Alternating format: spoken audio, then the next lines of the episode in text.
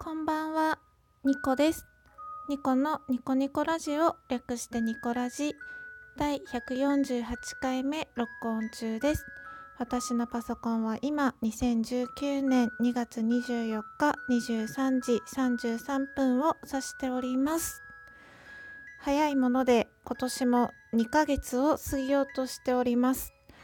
あのー今年の元旦とかに立てた目標を久しぶりにラジオで聞き返したんですね。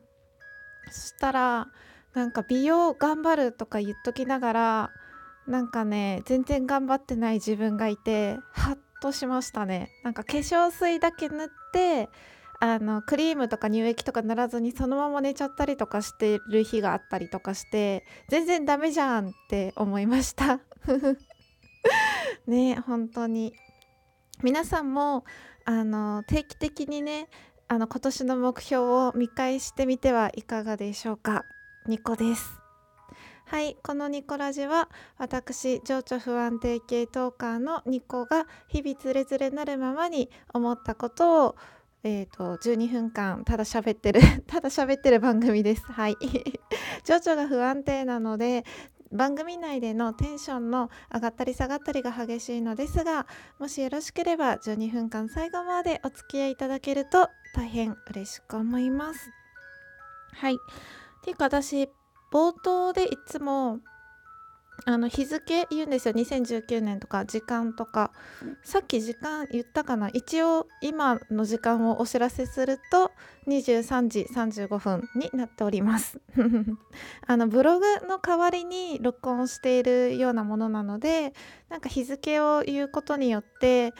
まあ日付自体はあのラジオトークの画面を見ればわかるんですけれど時間とかまではね記録されないのでそれを録音しておくことによってあこの日の夜はこんなこと思ってたんだとかこの日のお昼はこんなこと思ってたんだってこう聞き返す時に思い返しやすいんですよね。うんはいというわけで始まりましたニコラジ今日もだらっとね喋っていこうと思います。えーと今日も2本立てでいきます。前編は大人になると自分の可能性を狭めてしまうというお話。後編は、えーと、スキップしたくなる話です。はい。あの最近絵をねそう前回のラジオでも絵を描き始めたと。で絵が上手くならないっていうお話をさせていただいたんですけれども大人になるっていうのは経験を積むことだと私は思ってて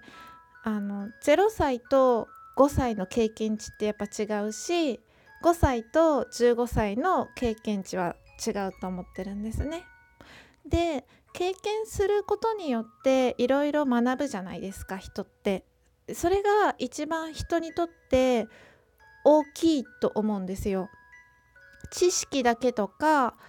うんとネットで得た情報だけじゃなくて自分が実際に体験とか経験することによって知識だけじゃなくて感情を伴ったり思考自分で考える頭の中で考えたりして実践した結果とかってすごく大きな財産だと私は思うんですね。うん、特に恋愛とか仕事とか勉強とかやっぱりうまくいった成功例があればああの時もこうやってうまくいったしこうしたらいいのかもしれないとかあの自分のプラスになるしたとえ、まあ、失敗失恋したりとか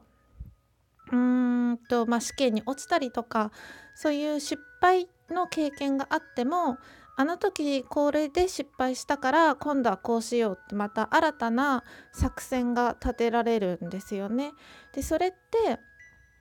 いいこととってもいいことだと思うんですけど経験することによっていろんな作戦が立てられると同時に自分のことがよく分かってくるんですよ。まあこういうのは自分は向いてないとかこういうのは苦手だなとかこういうのは得意だなとかこういうのは人よりうまくできるななんかその才能というか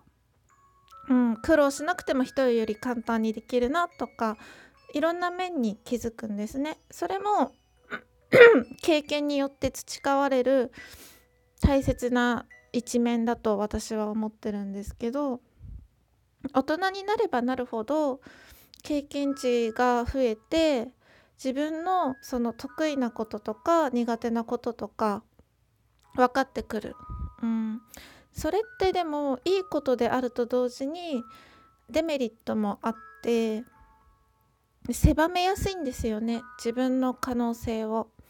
私は最近その絵をね下手なりに 描いてるんですけれどあの絵は小学生の時によく描いてたんですよ。あの少女漫画の漫画をなぞったりとか して。で女の子って結構そうやってお絵描きで遊ぶ子が多いと思うんですね、まあ、私の周りも結構多くて小説書いたりとかあの絵を描いたりとかする学生時代小学生とか中学生の時よくしてたんですよ。友達同士でもね。うん、で私は文はまあまあそこそこ描けるけど絵は下手だなって思ってたんですよ。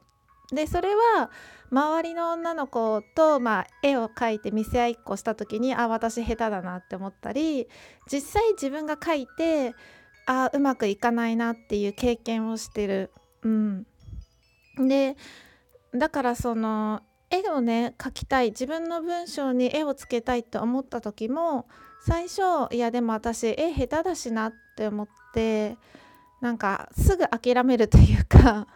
なんか挿絵かなんかフリー画像をつけようかなとか、まあ、これも過去の経験から学んだ自分のその作戦みたいなものですよね。うん、でもやっぱり自分のなんだろうなその著作権の関係とかを考えたりフリー画像で自分の文章に合った画像を探すよりかは頭の中にあるイメージを文にしてるわけだから頭の中にパッと浮かんだ映像を絵にできるのが一番早いしいいなって思ったんですね。でそれなりでそれで自分なりに今なんか落書きみたいな感じで描いてるんですけどそれ描き始めた時に私描くこと絵を描くことは下手だけど好きだったんだなって思い出したんですよね。そこでその私は小さい頃からなんだろう絵は下手だったし描かないっていう選択をしたらこの気持ちは思い出せなかったし絵って多分描けば上手くなるはずなんですよおそらく 絵はね描いたら。うん、でも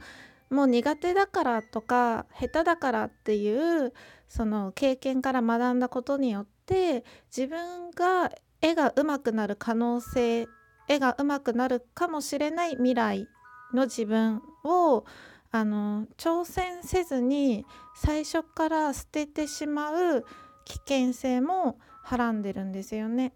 うん、だから大人になるって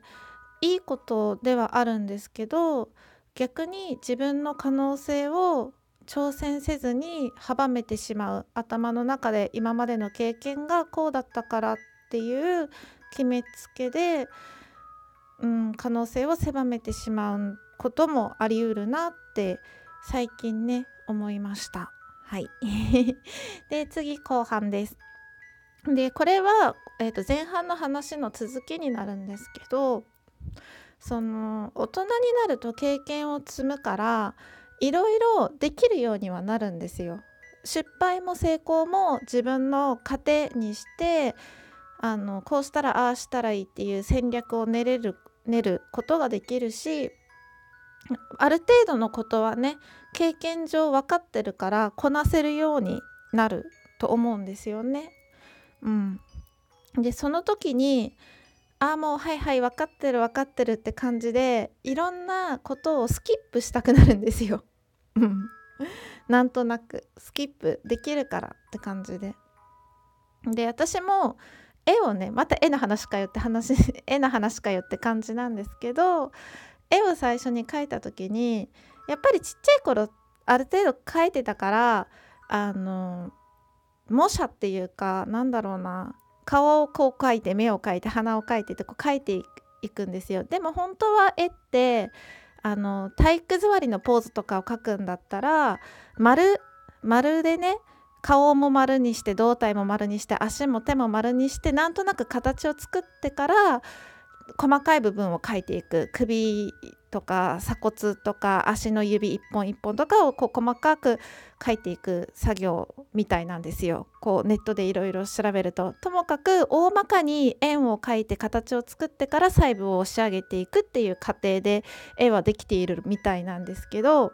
私はこう最初から細部を描こうとしちゃうんですよ。うん、でその形を作ってから大まかな円で形を作ってから細かい部分を描くっていう過程をスキップしちゃいがち 最初から細かく丁寧にうまく描こうとしてしまうんですね。うん、なんかそれはそれである程度は描けるけど多分それ以上うまくならないと思うんですよ。なので慣れないし難しいんですけど円から描く方が私にとって大まかな形を作る方が難しいんですけどそういうなんだろう初歩的なことを一つずつ確実にこなしていくしかないんだなって思います。一個一個ねあの積み重ねていく作業ってめんどくさい 私にとったらめんどくさいんですけどでもやっぱりそれをしていかないといけないんだなってうん思いました。はい。一つ一つの積み重ねがいつか自分のその努力とか結果になると信じてちょっとずつねあの頑張っていこうと思います。はい。このに、えーと、と12分間最後まで聞いていただいてありがとうございます。明日も皆様にとって良い一日でありますように。おやすみなさい。